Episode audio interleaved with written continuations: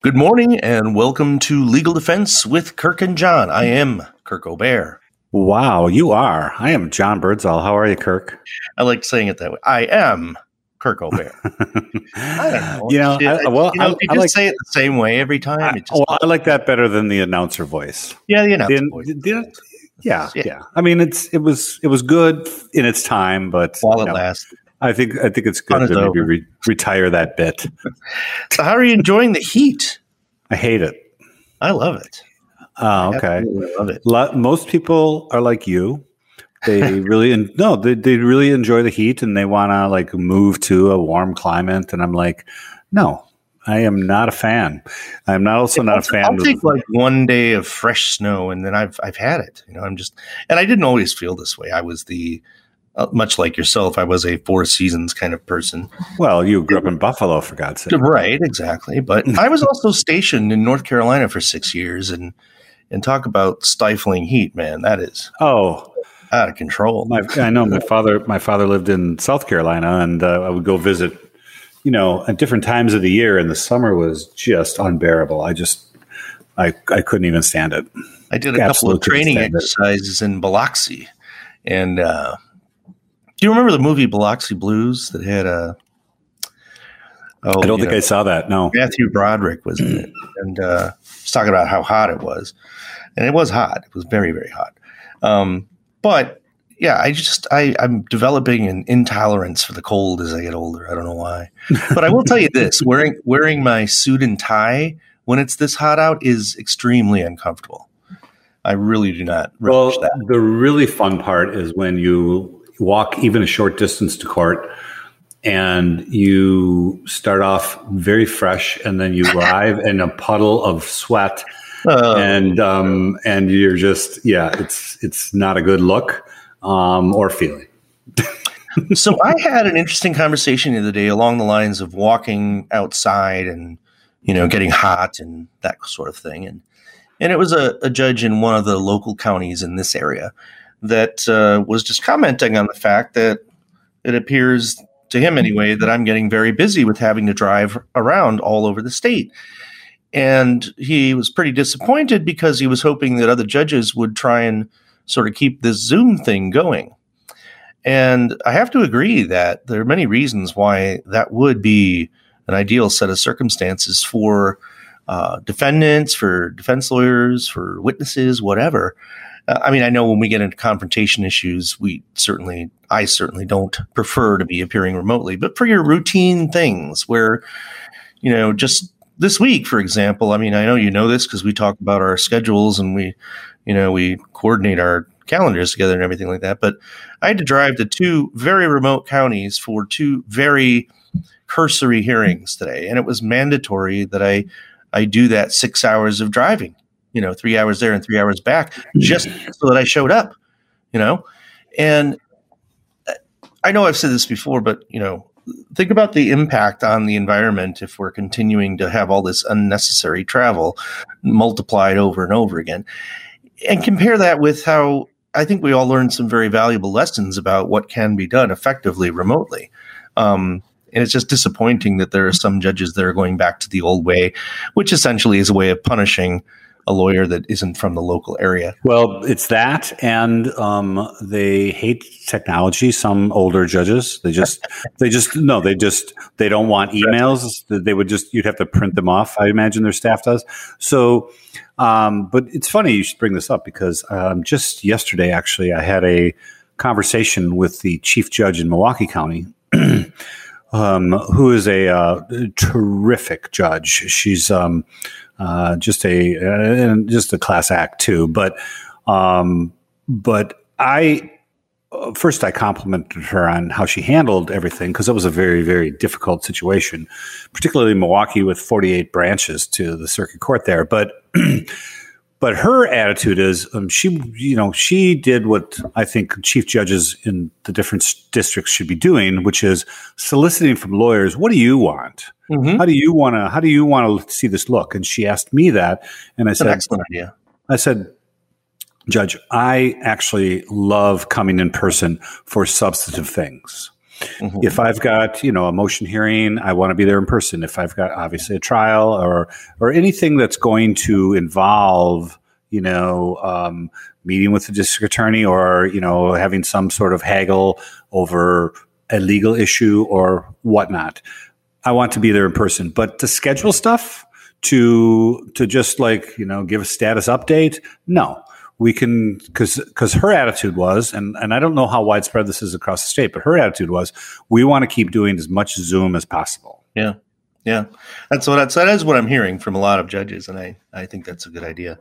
But interestingly, on the same sort of subject, you know this uh, earlier this week, the appellate courts in Wisconsin approved electronic filing of all motions, briefs, and uh, have done away with the arcane practice of filing 15 copies of an appellate brief in, in a certain oh yeah i just saw this across my across you know my stapled inbox. in a certain way on the side on the edge and and uh, when you the silly thing is that like if you file a motion for an extension uh, you, you have to sign it.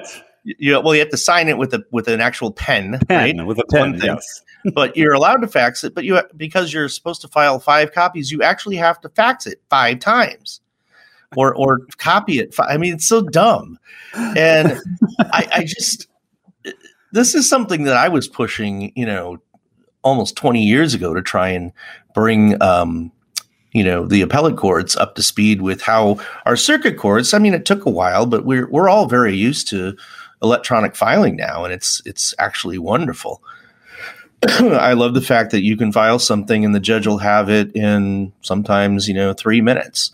And you can be conducting business that way a lot quicker. But in the old days when you had to mail everything, and heck, when I worked out at Barry Cohen's office way out in Elkhart Lake, when you know that involved making copies and then driving um, to you know about two miles to the actual post office where you're you actually affix stamps and such you know to, to the envelopes. Oh, yeah. I mean, that's how it used to be. Well, but uh, I'm sure circuit courts, circuit court started adopting electronic filing for things quite some time ago, and that's been very, very efficient. And it made no sense whatsoever why the appellate courts wouldn't do that. And I suppose for a while there were some uh, justices, anyway, on the Supreme Court that liked to have their you know, physical copy. But why 15? I mean, come on. I'm not even sure if the, I'm not even sure it was the judges themselves, although it could have been. I actually have no information, but I do know that um, the people that run the electronic filing system in the director of state courts office, um, I think their vision always was to have universal e-filing mm-hmm. throughout. Mm-hmm the court system. And obviously, we want to start with the circuit courts because that's the biggest deal. And um, and I have to say, and I don't know what your opinion is on this, uh, but I think they've really done a very brilliant job. I really yeah. do. It's it's no, I, it's I it's so, a it's a it's a fantastic system, and um, I I've talked to lawyers in other states who either don't have any e-filing or they have some like really clunky, like clunky hard to use, like yeah. not not user friendly. Ours is uh, very user friendly. You know, I, I have a little question about the cost, um, where twenty dollars yeah. per case to file, but yeah. to us it's not a big deal. But I think to a lot of people it is. Um, right.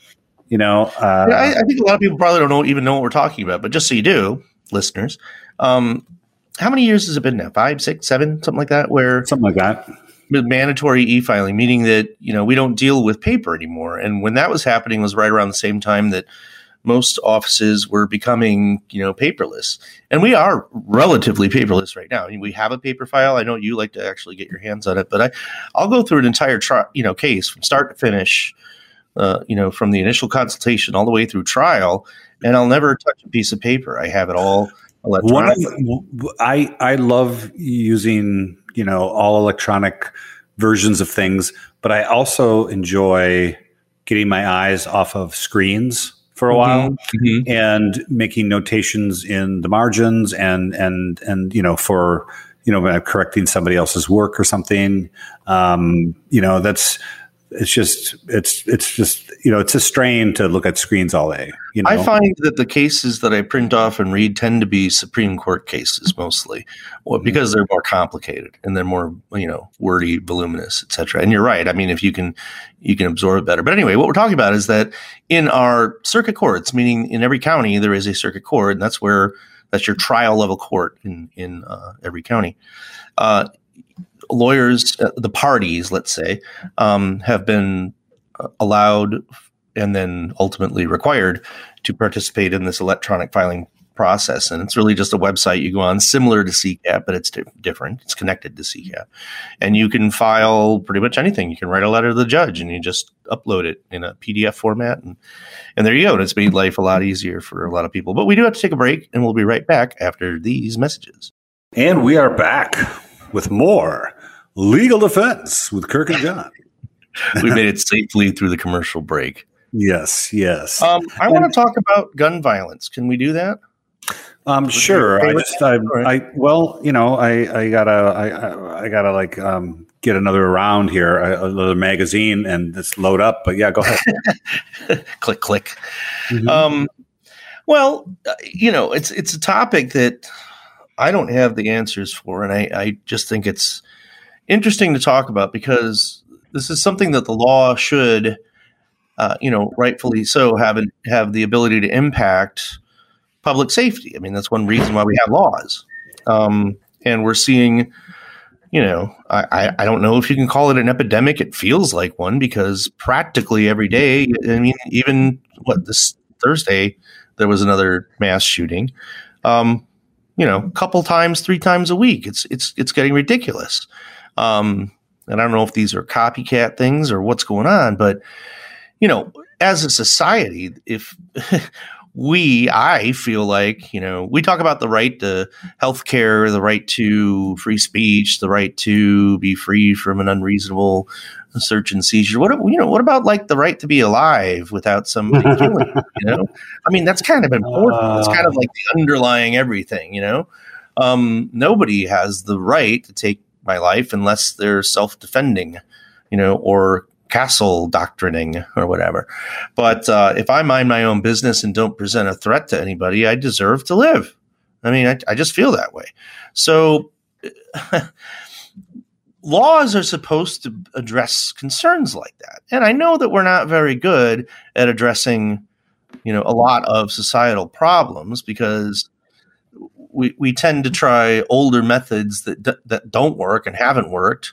Uh, you know, such as utilizing mandatory minimums. That is an outdated, ridiculous concept. well, that was that was a ridiculous thing on its face, and uh, with the argument that that's going to deter people from committing other crimes, and you know, of course, drug crimes or violent crimes, and that's complete nonsense. There's no research to back that up. Absolutely not. just talk to any one of our clients that have no idea how any of that works. I mean, yeah, is no, someone's that's before that's someone goes out political a game. they're going to beef up on the law and say, "Well, let's see, I could be subject to a mandatory minimum. That would be awful." So on, on, on the subject of uh, gun violence, though, um, I think it's a broader discussion, and you start with the Second Amendment, uh, but you combine that discussion with the culture that evolved over the two centuries from you know of eh, the the 1800s and the 1900s. Um, uh, of just sort of kind of a love of guns, right? And I don't know how much that that wasn't necessarily tied to the Second Amendment because really there was no significant Second Amendment Supreme Court decisions until the middle of the 20th century. Right? And uh, but that said, it was always an assumption that if you lived in the North American continent in what was rapidly becoming the uh, the United States, state after state after state, as we moved westward, um, that you had a right to have a gun, and not just a gun, but a lot of guns, and um, it was just kind of like an assumed thing.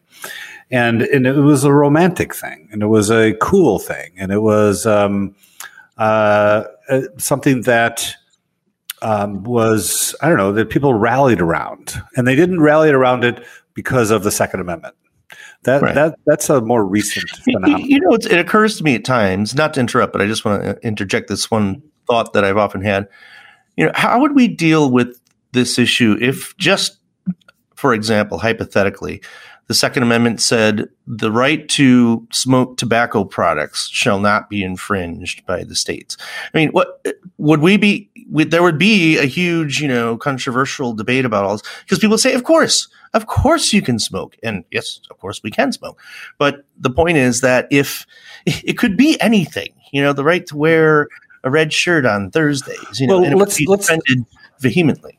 Let's let's break down something here because the Second Amendment says the um, a well-regulated militia being necessary for the security of a free people, uh, the right of the people to keep and bear arms should not be infringed. Okay, that's that's two clauses: the well-regulated militia and the right of the people um, are worked together. And of course, um, Antonin Scalia in Heller in 2008, which was a Supreme Court decision, said that the primary part of that amendment is the right of the people part. And you know, there's you could make arguments about how language works and whether or not the militia was the predicate thing for the people to have them. But let's look back at um, at what was really the impetus for that amendment in the first place, and it was that we didn't have a standing army. We um, we were a young nation which was basically, you know, ripe for the picking by any number of countries. you know, Spain could have swooped in, France, England might have tried took another shot. They did in 1812. You know, I mean, mm-hmm. so and we were not strong. And so the only way we had to defend ourselves was use these state militias. Well, nobody wanted to have a standing army, even after the Constitution um, it was a very anti-war sort of because well they we didn't want the centralized power. So each state wanted to have their own militia. Primarily especially the southern states wanted to have that to um, uh, maintain their control on the slave trade. And um, and and so uh, raising a militia was a big deal but the militia was your neighbor. They were the farmers down the road. They're right. the the shopkeepers. well, and they had to keep their they had to have guns to be part of the militia. I've heard it and, described as one view. One view is that this is not so much a right as perhaps a duty at the time was how it was viewed.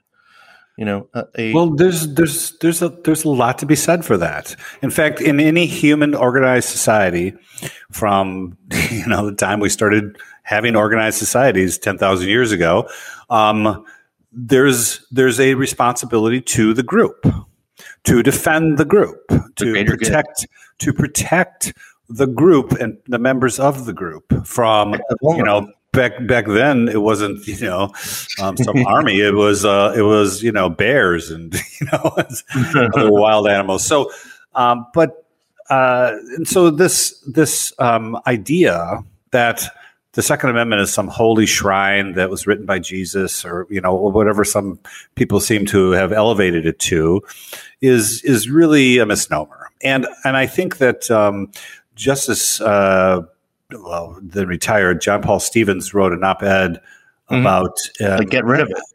I think he wanted like to. I think he wanted to eliminate the Second Amendment. Yes, right. Because in a way, it is an antiquity. Yeah. Okay. Because we do have a lot of it causes a lot of you know confusion and angst in the you know in the Supreme Court. I mean, it, because it's it's an outlier. I mean, it's so specific. You know, well, as, it, or maybe it, it was, isn't. You know, that's part of it was discussion. it was it was important enough to include in the Bill of Rights at that time because of the way we structured our defense as a nation. Now we have a very, very, very different nation now. And so, um, and so, a lot of the originalists and textualists are going to say, well, just because we're different now doesn't mean this document's different because it's not. So we're going to interpret it the way it was originally meant to be. Well, you know, the, the comedian me, that talks about how when they were discussing the Bill of Rights, they're like, okay, we've got the Constitution taken care of. Now let's go through the Bill of Rights and let's go through what's most important. Some dude in the back goes, muskets. And he's like, all right, well, isn't free speech a little more important than that? Okay, that can be number one, but muskets, that's number two. Uh, I don't know how quartering soldiers got into number three, but uh, I know, I know. was that really that big a deal? It was a big deal in the day. And it was like that was one of the things that they were most concerned about is we got to have our muskets, and you can't make us uh, give you a room for free. You know, I don't know. But um, um, but you know, I think that unfortunately the that love affair has turned into like almost mythic proportions um, without a lot of grounding. And what that's created is this is this um, desire and flood of guns, uh, both legal and illegal. And if you notice, um, there's huge efforts by agencies all over the country, law enforcement agencies all over the country, get guns off the streets, blah, blah, blah, blah, blah. What they're really talking about is um, take guns away from black people because you will never, you know, because uh, on the exact, at the exact same time those words come out, there's, there's pronouncements by um, judges and legislators. I'm going to carry a gun into the courtroom. I'm going to carry a gun on the floor of the legislature. Exactly. I'm going to, you know, I mean, and so it's it's like um, uh, it, you, you know, but but if but if if uh, if black folks are carrying a guns, let's say they're at a George Floyd protest, um, let me tell you, they're going to get taken down. You know, they're not going to get like complimented like Kyle Rittenhouse. Right. All right. Good. Good point. Time for a break. We'll be right back. Welcome back, y'all. We have re-arrived. Wow. Are we down south now? Yeah. Yeah, y'all. I spent That's some time right, down y'all. south. I, I, I, worked for a summer in Arkansas, and um, oh dear, uh, what I remember most was um, I was there for like a week, uh, just barely at that point, and I went to some fast food restaurant, ordered some food, paid it for it. Then you, you know how you move down the counter to to the pickup part, right? So, um, and the lady was obviously like thoroughly southern and she's like, Well, thank you. She's like, Here's your change. Thank you. Come back. And I was walking away when she said, Come back. And I was like, You thought she meant, and I, and I literally turned around and said, walked right back in front of her. Here I am. A little while. Took me a little while to catch on to the lingo. But um, yeah. Well, I had my eyes open when I went into the Air Force because, um, you know, the culinary experience during basic training is is not memorable for its um, d- divine palate. Let's put it that way. Um, that was the, very, uh, that was a very food I had never heard of before. I mean, I didn't know what chicken fried steak was until I, you know, it was given to me and I was forced to eat it. Um, all kinds of things like that, you know, biscuits and gravy. I didn't never even heard of that. I was, I now, grew up in Buffalo. They don't have biscuits and gravy in Buffalo. Now I, I think I can get behind good biscuits, biscuits. oh yeah. I love they're, they're pretty good. Yeah. Saying, you know, being an 18 year old kid, I really didn't know what was going on. Um, but, but uh, getting back to this gun problem, I yeah. mean, I, I it, what I started off saying is that it would appear that there could be a way to utilize our laws if the laws are supposed to do what they are designed to do, if they're effective in any way at being sort of the bedrock or the foundation of, upon which we build our society um, as a nation of laws. What can we do? Now, I'm sure you heard about uh, a little earlier this week, there's a proposal by a mayor, I believe, somewhere in California not you know not a legislature, but they're talking about some kind of ordinance. I don't know how this would work, but to make owners of all guns within that municipality financially liable for any death caused by any gun. Um, Where was this?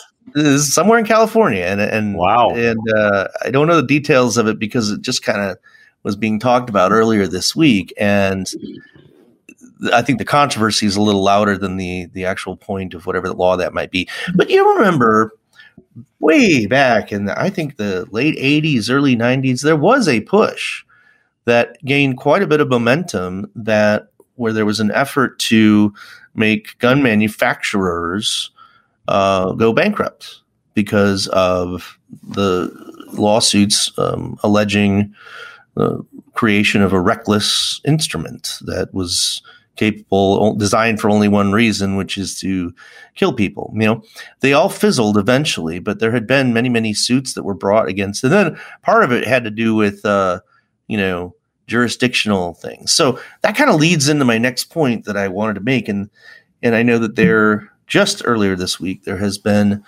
uh, a bill uh, put before the uh, our state senate that would accomplish two things if passed, and it probably will pass.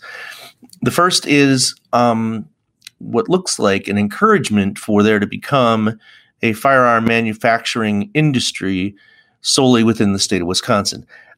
I have to admit, I'm not. I don't believe that there is one, but there may in fact be one. I mean, there may there may be some firearm company that makes constructs firearms with all within our state from parts within our state, etc. Um, I, I don't know though. I haven't heard but of as, that. But as you know, as you know, that's going to quickly be interpreted as affecting interstate commerce. Right, but the, and the, the law is trying to our a local state law is trying to supersede those requirements or those jurisdictional um, ties that are commonly found in federal law, and it's even addressed as a Second Amendment right. You know, the, the, as it relates to the states. Okay, this is really interesting. Um, so, the first part of the law would require that any firearm um, that's manufactured in Wisconsin has to bear a stamp or similar marking that says made in Wisconsin. And if that is the case, here's the kicker. Af- after the original manufacture of the firearm, aftermarket additions, like, say, for example, I don't know, bump stocks, uh, render it still outside the commerce stream that would render it within the Commerce Clause power of the federal authorities, even if you've added something that did travel in interstate commerce as an accoutrement or an aftermarket addition to the gun. Now, I don't know how they're just saying they're just pronouncing. So, so how how how is this helping to reduce um, gun cartage? Not at all. What, what okay. okay. The two things that it's trying to. Well, I will. I will give you a hint. It's being sponsored by a Republican with a bunch of other Republicans backing it. So, um, but again, okay. I mean, the, the, there there is one apparently beneficial aspect of this is if it encouraged an actual firearm industry to grow as a business prospect in Wisconsin. There would be an advantage to that, and people would buy it for this reason. I don't agree with it, but you know, I'm just saying that that may, there may be like a fiscal economic aspect of this. Now, here's where it gets confusing because the second part of this bill relates to a prohibition on public officials, anybody holding any office, and anybody exercising any authority uh, whatsoever, uh, a prohibition of uh, enforcing any federal law, uh, statute, regulation, etc., that comes in conflict with the provisions that that we're creating as sort of this, you know, um, they're calling it like a Second Amendment sanctuary you know what I mean? Um, mm-hmm. So, which is really bizarre. And I think this thing is going to pass. But let's say, for example, you're the sheriff, and by definition, you cannot, under this law, enforce any um, federal law that is in conflict with the enhanced gun rights that are created by other parts of this same bill. So basically, and this is what it says: if you're legally entitled to, to own a firearm or possess a firearm, nothing else can result in it being taken away from you. So forfeiture provisions um, on the federal level and state level are basically they're proposing that those go away. So well, I, I, don't know what they're going to do about the supremacy of federal law, but um, well, right, right, right. It's just an attempt to bypass it in some weird way, and, and I think the way that they they tried to narrow in on it is saying, well, this is really we're going to have these guns that are only made in Wisconsin and and not anywhere else. So it's it's basically inviting a whole lot of nasty litigation for one thing, but also this this thing where there's like they created a new crime. They will if it passes, it'll create a new crime. It'll be a misdemeanor for a public official to enforce a federal law if it results in in uh, loss of possession of a firearm from someone under other state laws that is entitled to keep it. So crazy stuff. But uh, yeah, well, and you're right. That does nothing to curb gun violence. And I, you know, look, well, we've what, been tampering with all kinds of things around the edges with mental health um, know, regulations and all that. I think I think we there's two things I think to get to the heart of the issue. One is to declare gun violence as a critical and preventable public health problem. Number one, and number two is to hold the gun industry accountable and ensure that there's some oversight over the marketing and sale of both guns and ammunition. Did you know that 5% of gun dealers sell 90% of the guns used in crimes? Absolutely. Yeah, I you know, and, see them being sold at the you know at the county fair. Well, that's that's even that's that's even outside of the licensing scheme. You know, like where you have um, just gun shows and whatnot. So mm-hmm. there's all this resistance to any sort of you know what they view as like gun registration or national national thing. Um, uh, it is is is an irrational fear, in my opinion. Um, you know, they're trying to take our guns away. It's like, okay, nobody's nobody's taking your guns away. We we just want to know how many there are, and we want to have some sort of ability to ensure some gun safety rules. You know, and because gun control is like a taboo term, but gun safety rules, um, and and to enhance this desire to deal with this public health problem. Um, and it's, uh, you know, people, you know, we obviously notice the mass shootings because they're spectacular. Right. But um, a lot know, of regular shootings. But there's a lot of regular shootings, and and, and here's, here's, the thing is here's the thing is nobody keeps track of those. Nobody keeps track of how many oh police shootings there are. No, no. The Washington Post does. Yeah. But no, there's no government um, statistical well, I, analysis of you this. know you, you, remember what happened in Las Vegas with the dude that had yeah. The, I mean, would I would think something like that. Uh, well, oh gosh, I remember back when Columbine should have been the thing that woke everybody up to like, what the heck are we dealing with here? But then you've got this Las Vegas massacre I mean that you know I don't even know if that's in the at the top you know in the top of everyone's mind anymore. And then you know Sandy Hook and all these other things that Sandy happen. Hook Sandy Hook is the one that just blew me away because. Little children, I mean, yeah. little. They're six years old. They're first yeah. graders. You know, we got to take a break. So, okay. so hold hold that thought about the little sixth graders, and we'll okay. Back. We are back. Um, so when we left, we were talking about um, what wakes people up? Well, does killing massive numbers of children they're just innocently in a class uh, does that do it? Because you would think it would because i remember that incident very very clearly. I think i believe it was like 2011 2012 and um, um and and I remember it's like, oh, there's no way that the NRA is going to come out with, you know, some well, you need a good guy with a gun. That's the only thing that handles a bad guy with a gun. Or, you know, it's like they can't do that with this a bunch of children being shot. Well, sure enough, they can, and they did, and um, uh, they have they they have successfully bottled up every attempt to um, get our arms around the scope of the problem, number one, or do anything about it.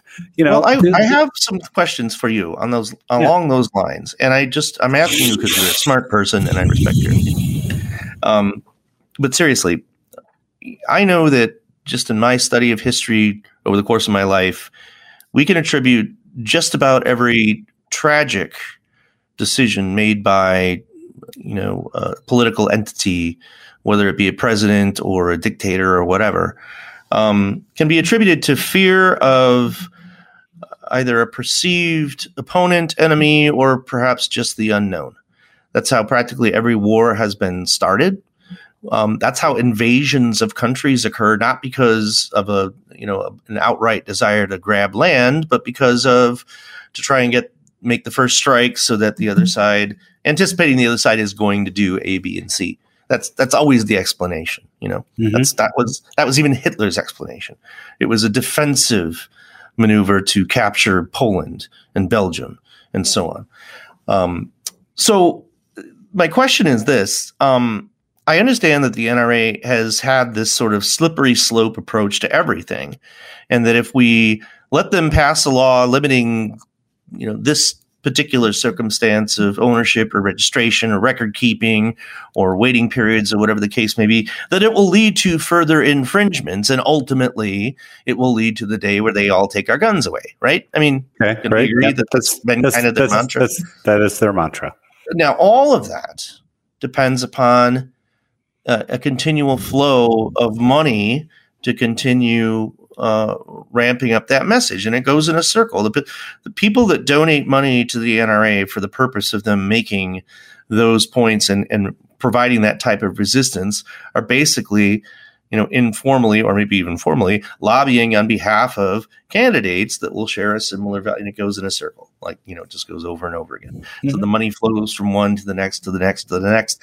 And they all have this shared group of values some of which has to do with firearms but a lot of it doesn't all right it has to do with where who can who can generate funds because the name of the organization has the word rifle in it and who can uh, send those funds to people that know uh, if they sing the right song, they'll be able to fund their campaign with very healthy uh, amounts of contributions coming in. Um, I hope I'm not sounding a little too pessimistic here, but am I correct that uh, I've heard recently that the NRA is all but uh, defunct financially? Well, here's what happened, and then I want to make a point about taking our guns away. Uh, make an historical point about that. so, so what's happened? Letitia James, who's the Attorney General in New York State, um, brought uh, an action to disband the NRA, which is incorporated in New York State. And so, um, without getting into the details of what happened there, it had to do with a lot of financial fraud. Um, uh, Wayne LaPierre was living the high life. Let me tell you, he was he was taking all these European trips with his wife on the dime of the. You know, it was just pure fraud, is what it was. Anyways, they they then declared bankruptcy in a bankruptcy court in Texas and declared that they were then going to incor- incorporate in Texas. And the bankruptcy judge just completely Yeah. dismissed it.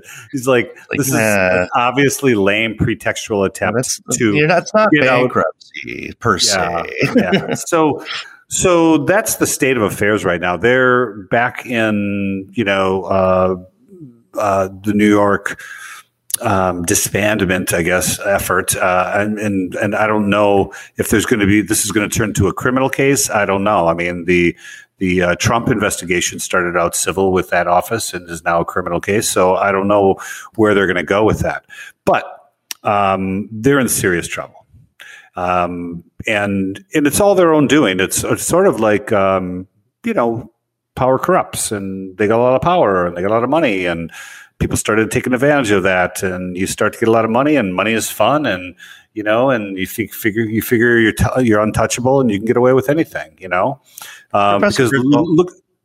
Look at all the look at all the bullets they dodged, so to speak, with um, all these mass shootings, and they still came back and you know sold more guns and got more money.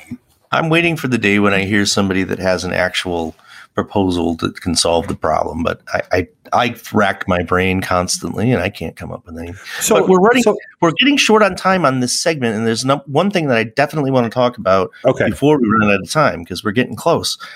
Uh, should Facebook continue to ban former President Trump from having an account? So perhaps first we should just ex- ex- examine where they're at now. Because Facebook has this fantastical new creation they call their Supreme Court. The, it, I don't know. It's their, it, no, that's literally what like the, the colloquial name for it. But I think it's like the the Facebook Oversight Board or something like that. They're like, well, and they, they brought people in to create a like a buffer zone. Yeah, Uh, yeah. there. And so what they do is they examine removals by Facebook, and Facebook has pledged. They're a private company; they don't have to do anything, right? They're, they, they've pledged to follow whatever this court says. So Trump gets after the January sixth um, invasion, uh, Trump gets banned from Facebook, and uh, gets appealed to this Supreme Court. And their recent ruling was that um, they basically punted. They said they said, yeah, we're, the ban was justified, but we really didn't like the way Facebook did it. But we're gonna like revisit this in two years. which is conveniently, you know, a year before the next presidential election. So, um, if you're asking me, should Trump be off Facebook? Um, the answer is yes. Uh, I've really enjoyed the last six months of of I've, I've just a lot less stressed.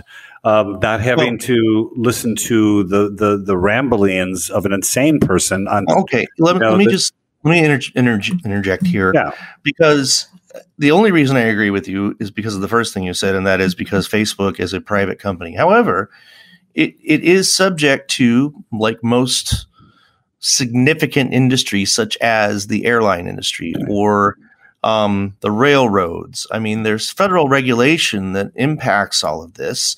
And much like any anything that has is on that broad of a basis, there's an argument that there there can and should be some sort of um, federal involvement with how these things are run, and that implicates. I'm not going to say that someone has a, a you know a right to free speech in that context of a private company because that's been litigated long ago, and it's just not true. That somebody does not have a right to have any Facebook account under. It. Well, the, the bigger thing is, the, I think what you're driving at is Section 230. Yeah. Uh, Section 230 basically says uh, of the um, I, what's the name of that law? The Electronic Communications Act or something yes. like that. Or right. Right, right. so um, uh, the the section says those companies, Facebook, Twitter, you fill in the blank, they are not liable for what people put on their sites. Right. And I always, I mean, even long before this erupted as an issue, I always thought thought that was a stupid, idiotic thing to do. Although in the beginning, I could understand the rationale because the rationale was this is a young budding thing. We want to encourage its growth. Oh. If we're just going to get them crushed with lawsuits, they'll never grow, and it's innovation. you know, you can make a you can make a plausible argument at that point, but but to say now, I agree that there's room and a need for some serious regulation. I, I, I don't know what that looks like. I, I do. Can, I do. That can, that, can, that, that can get political really fast. It does, and that's that's where I think there's really should be no court involvement whatsoever. Uh, you know, if you're looking at what's right and wrong in this situation and the implications it could have, um, just in general, I mean, the idea of taking away someone's ability to to use and communicate whatever message they wish, no matter how offensive, um, it, it is offensive to me. I, I, don't like the idea of suspending someone's Facebook account um, in general, no matter who it is, because the the ability to convey that message, whatever it is, but that's all based on the assumption that we as citizens are smart enough to know when someone's ridiculous and foolish and lying but I don't know if that's true anymore. So I, you know well, what I mean? It's it, this goes back to the False Information Society, which we're not going to have time to get into now, but we should probably dedicate yeah a whole show to that because well, we are we're ra- wrapping it up right now, as a matter of fact. So I know, I know. So that's why I think it's probably a good place to leave it. So, um, but yeah, we'll have, we'll we'll have to really do a deep dive on. Uh, ferreting out false information out of the the mainstream without killing right. legitimate debate. Correct. That would be quite a quite an issue that if we could solve that. Now we, we teed this up. Get, we might have to get a Pulitzer Prize or something like that. Oh yeah, yeah, yeah. I'm going to order one. Yeah, order one. Hey, put both our names on it when you get it off of uh, Amazon, would you? Please. Exactly. Uh, all right. Exactly. That's all we have for this week. Tune in next week as you can every week, right here on 1330 and 101.5 WHBL. It's been Legal Defense with Kirk and John. Have a great have, have a great one.